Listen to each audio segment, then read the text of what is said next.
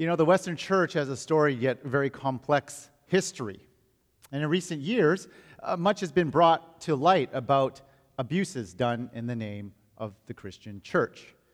And for those of you who are listening here today, uh, and this might hit a bit close to home, so just a trigger warning, and feel free to pause and take a moment uh, to, to process before continuing on. That's perfectly okay. You know, you have, well, this probably doesn't affect you, but all the way back to the Middle Ages, you have the Crusades that, of, that went back to the holy city to, to take it back from the infidels. And moving on, then there's the colonization of the New World, justified by the doctrine of discovery, a 15th century papal edict that sought to provide political, legal, and spiritual justification for taking land that wasn't considered non Christian, uh, that wasn't considered Christian at the time. Then there was the transatlantic slave trade, justified by a gross misreading of Scripture in many times, uh, often. And there's the erasure here in North America of indigenous culture through residential schools, many run by Christian denominations.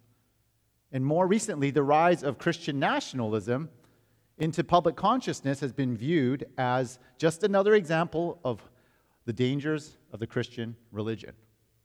Now, these alone may give many people uh, a reason to turn away from the Christian faith for its negative social impact or perceived neg- negative impact. And maybe you're listening here today and you're wondering what is left to be redeemed in the Christian faith. Why even bother? Let me say to you that both your questions and your presence here are welcome. With all of the problematic things associated with the Christian church through history, it can be easy to write off Jesus and the church. But let me just say this many things have been done in the name of Christianity, but are not actually reflective of the values and the story of God found in Scripture.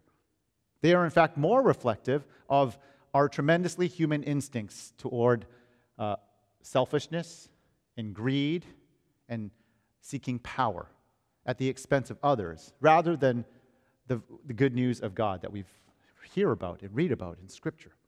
If we take the time, though, we'll also see that the uniquely Christian values, that uniquely Christian values have been motivating factors uh, for many positive things in the world.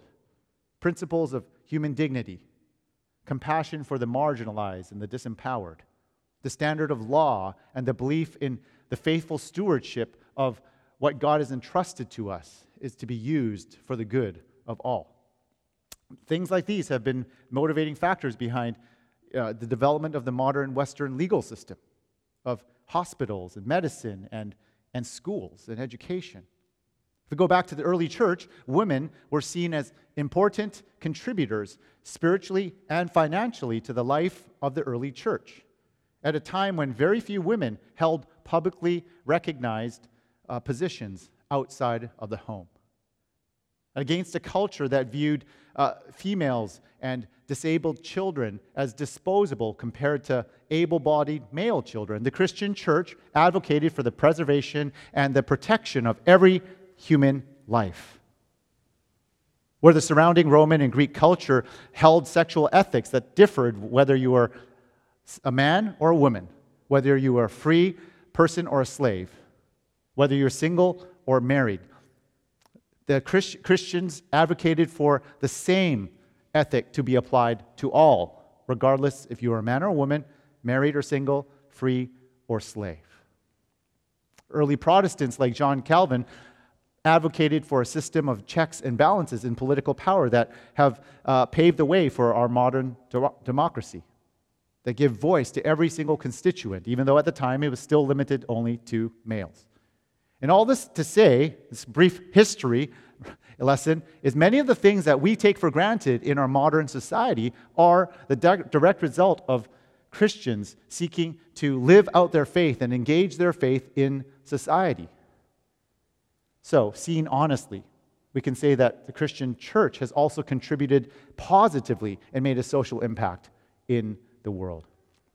So, as uh, Karin alluded, to, uh, introduced in earlier in the service, we are in this We Are WCF sermon series looking at these four phrases. And together we're, today we're looking at social impact. And what does it mean for us as a community and as individuals seeking to live this out faithfully?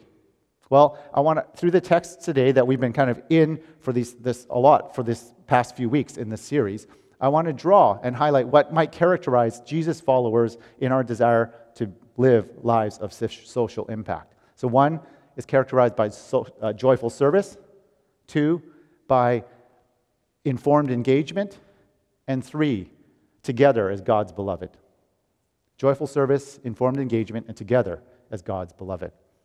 So in John 13, Jesus sets the example for his disciples to follow his example in serving others, even as he's about to be betrayed and begin his final hours leading up to the crucifixion. The message rendition of that text that Ryan read for us um, goes like this. Just helps maybe hear it a little bit differently. In verse 14 and 16, he says, I've laid down a pattern for you. What I've done, you do. I'm only pointing out the obvious. A servant is not ranked above his master. An employee doesn't give orders to the employer. If you ask, understand what I'm telling you, act like it, and live a blessed life. Jesus tells this to his disciples at a meal, and less than two months later, the disciples find themselves having witnessed the re- resurrected Jesus and the filling of the Holy Spirit coming to the church. And they take this and they embody this blessed life in, this, in the early church. And as Dr. Luke tells us in the Acts passage, here's the message version of it. Everyone around was in awe. All those wonders and signs done through the apostles, and all the believers lived in wonderful harmony, holding everything in common. They sold whatever they owned and pooled their resources so that each person's need was met. We get a sense of joy and service, of vitality Something was happening in the church that was worth talking about. And if this scene happened today, it would be trending on social media, racking up views on YouTube and Facebook, and getting coverage on all the major news networks. The text in Acts begins with this statement Everyone was filled with awe. How many of us have ever felt that? You know, uh, Julie and I just went to watch a Trevor Noah show at, at Capital One Arena. It's the first time I've ever gone to watch a comedian. But there's, whatever, 12,000, 14,000 people sitting in awe, laughing together at something that was going on. And that was just a comedian. Can you imagine the church having that same kind of impact? Everyone was filled with awe. The Greek verb here uses the imperfect tense, which suggests an ongoing, enduring sense of love and awe experienced by all not just one moment. This awareness that God was in their midst, was working in their midst. Wonders and signs were taking place, needs were being met. The church was making an impact. That was the reality of, of people that had encountered the risen Jesus. In John chapter 13, uh, ch- chapter 13 there, there's an, another, the, the message continues on. And defining, I think it's coming up on the screen. There it is. You know, we often define a blessed life based on our terms. We define a blessed life based on a series of inverse relationships, if you think about it. More comfort, less suffering. More stuff, less scraping by.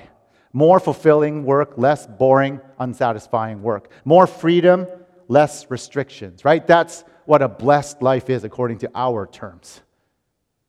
That's what it means to be happy. But when we hear the words of Jesus, he says that following his example of serving others is the path to a blessed and happy life, a joy filled life. Jesus talks about this joyful, blessed life along a different set of inverse relationships. He says, exchange your pursuit of status for Jesus' status to meet the needs of others. Exchange being served with serving. Exchange the status we build and protect for ourselves and embrace the status of Jesus as God's beloved children, as co heirs of God's kingdom, as fellow ambassadors for God, and realize that we have lots to offer, regardless of the nature of the work that we do. Whether it's washing feet, or caring for the poor and the sick and the needy, or serving with children upstairs during the service, or sitting in conversation with an unhoused neighbor. Following Jesus' example is the path to a blessed and joyful life. Pastor and Christian activist Shane Claiborne once said, Everybody wants a revolution, but nobody wants to do the dishes. Community is about doing the dishes. Now, doing the dishes isn't just doing the dishes. Doing the dishes is all these things that no one wants to think about and ch- thinks that someone else should take care of those things. But we are a community that wants to make a social impact, beginning with doing the dishes together. The first step in making an impact is finding a place to serve others with others with the joy of Christ. And we invite you to do that here together at WCF. I know we're in this in between time of pandemic. Is it safe? You know, do we wear masks? Do we elbow bump? Do we shake hands? Do we hug? Right? But we're finding, let's look for ways to serve together. You know, the Chinese military strategist Sun, Sun Wu, or Sun Tzu, as he's known in, in English, wrote in The Art of War, saying, If you know the enemy and know yourself, you need not fear the result of a hundred battles. But if you know not yourself nor the enemy, you will succumb in every battle. Now, that's talking about war, but even in sports, even amateur sports, coaching staff will review, uh, athlete, uh, will have their athletes review game video or game analysis at, as preparation for an upcoming game against a team. In court proceedings, a good lawyer, hopefully, will anticipate the best arguments of the opposing team and prepares accordingly. You know, similarly, though Jesus followers, we're not called to win at social impact by making an impact to the world. It does help to know what the true obstacles are that are in the way of making an impact. It helps to know the true obstacles that are before us and the opponent and the arguments that are coming at us. Otherwise, our service can be well intended, but not maximally effective. You know, as Jesus uh, shares his final meal with his friends, and before his, he begins washing the disciples' feet, we are told by John that says Jesus knew, highlighted here on, this, on the text. Jesus knew. Jesus knew the playbook that, of the enemy. He knew the playbook that he was playing by. And Jesus knew that the real battle wasn't to prevent Judas from betraying him, even though that's probably what I would want to do.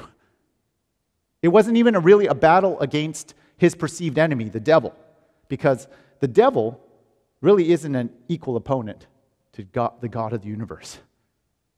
And Jesus also knew that the real battle wasn't to get a five star review on Yelp from his disciples for his foot washing abilities. No, he went into the situation, or rather, he arrived here as a human, took on human flesh, knowing fully the obstacle that was before him, which was the reality of sin and its curse, death. Jesus was fully informed coming into the situation of the impact that he needed to make. Jesus knew that it was a spiritual and a relational battle, not just a political one, as many people hoped he would lead in. And that too is the critical path for us as Jesus followers that hope to make an impact in the world. The Apostle Paul highlights eloquently for us in 2 Corinthians 10, verses 3 to 5. It's up on the screen here saying, For though we live in the world, we do not wage war as the world does. The weapons we fight with are not the weapons of the world, and on the contrary, they have divine power to demolish strongholds. We demolish arguments and every pretension, pretension that sets itself up against the knowledge of God, and we take captive every thought to make it obedient to Christ. Okay, I know this talk of weapons and warfare in a Mennonite tradition related church is not, maybe not kosher, but that's in the Bible, so we can read it and then take it. You know, there's no short list of injustices and abuses uh, and needs for the church to respond to, whether it is addressing racism or how to do reparations or acknowledging, as we did last week, the, the lands that we now live and worship and, and play and gather on once belonged to the indigenous peoples who have been erased from this land. Or maybe it's our efforts to alleviate education learning loss or homelessness or acknowledging and or preventing sexual abuse and domestic abuse all of th- these things are sad realities of the world we live in. But behind every earthly evil that we can name is a spiritual evil that followers of Christ need to be aware of, not afraid of. We can call it out for what it is. Followers of Christ hold power in these divine weapons of Christ's truth and grace and love that, as Paul says, demolishes every argument and pretension that sets itself up against the knowledge of God. You see, behind every human effort to dehumanize another person, behind every human effort to erase a group of people, to wield power and seek gain at the expense of a fellow human being, is an act of spiritual rebellion against the good intent of God's work in creation. Behind every act of human evil is the evil refusal to know God and to trust the God of Scripture. Behind every human institution of, uh, of oppression is a conscious or a subconscious attempt to prevent others from seeing the goodness of God. So, that is the arena that followers of Christ must engage in.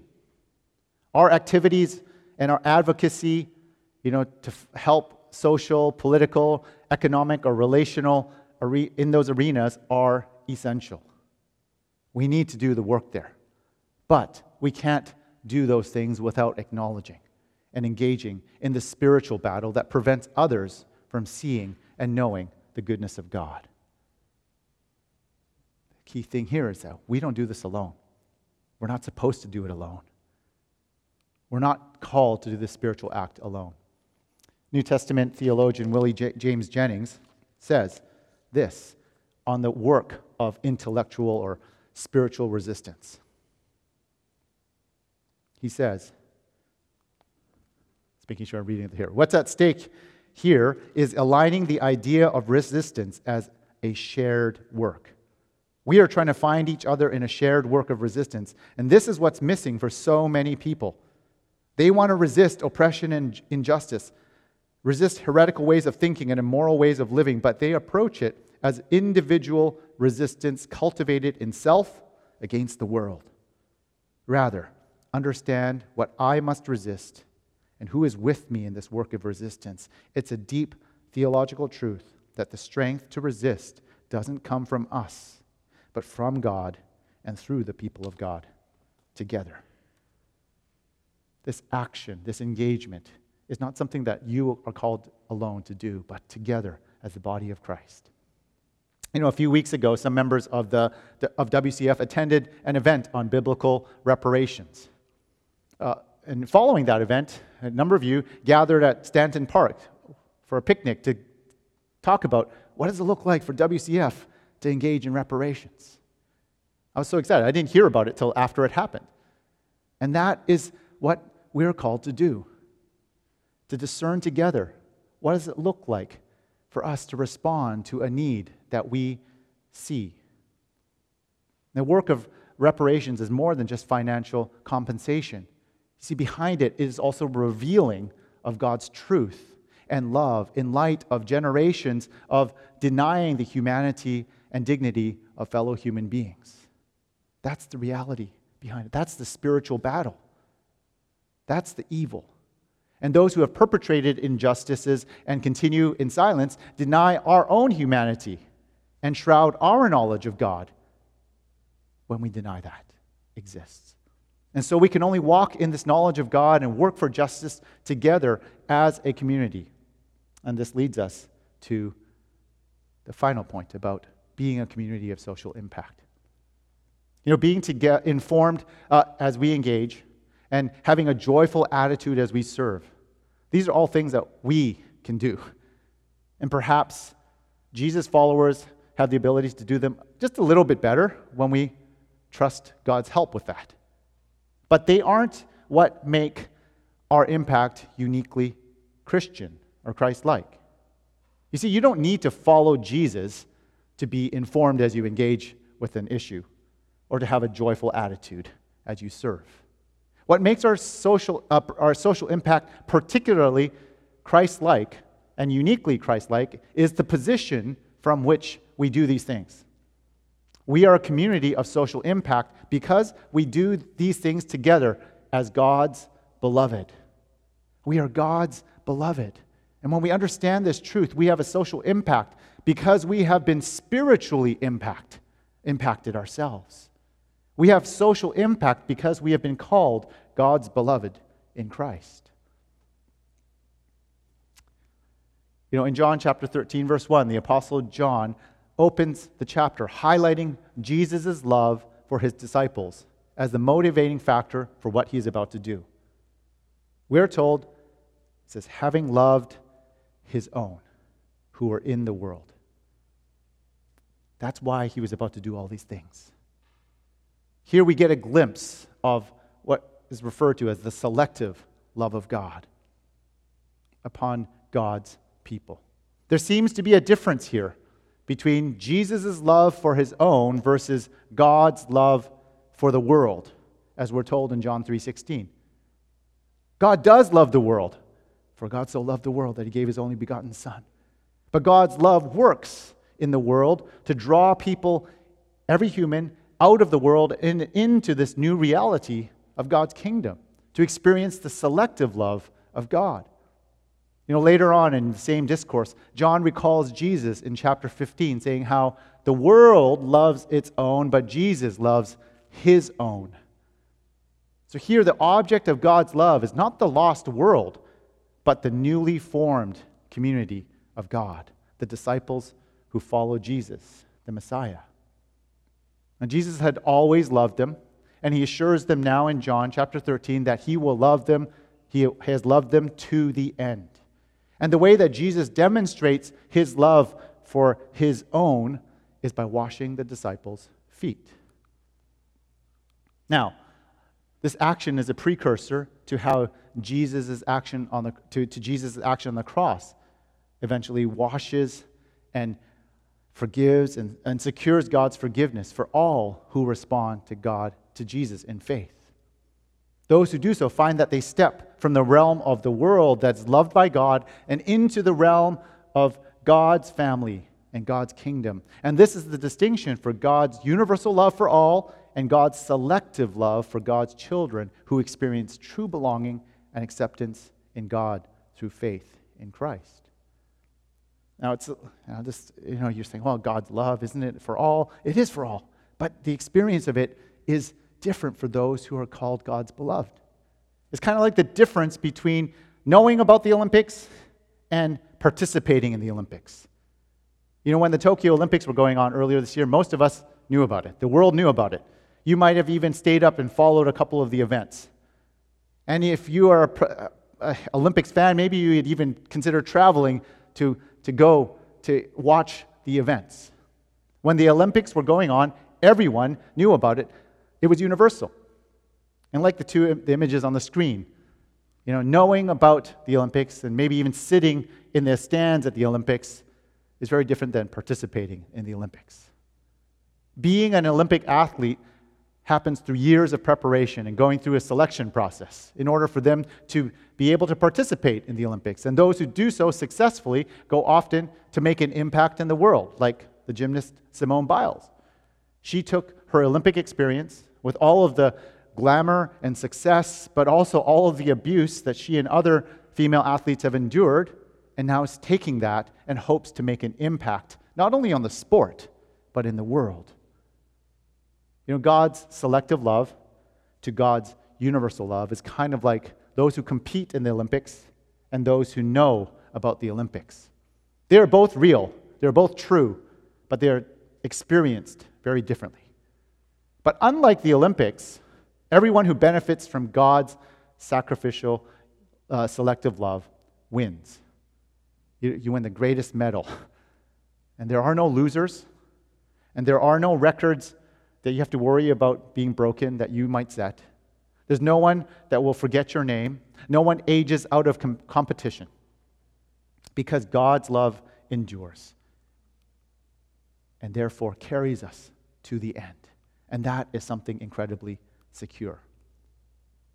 You know, here at WCF, we, our desire is to be a community of social impact. That is the fruit of being a community of God's beloved.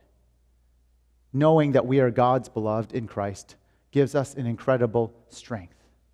Our success in, in making an impact isn't measured merely by the results of our actions, but by the relationship that we enjoy with the God of the universe who took action first. You know, we revel and we marvel in God's love for us in Christ, as we sung about this morning. We don't wait to be spectators of God's love. We respond to the reality of Jesus' life, death, and resurrection with faith, with humility, and with confidence. We realize that without Jesus, the hope for true and lasting change in the world is fleeting. And the enjoyment of God's love as God's beloved bears fruit in living lives of social impact, full of joyful serving, engaging in, in, for, in the real battle that is before us. And we do so as God's beloved children. May we do so faithfully and joyfully with God's help. Amen.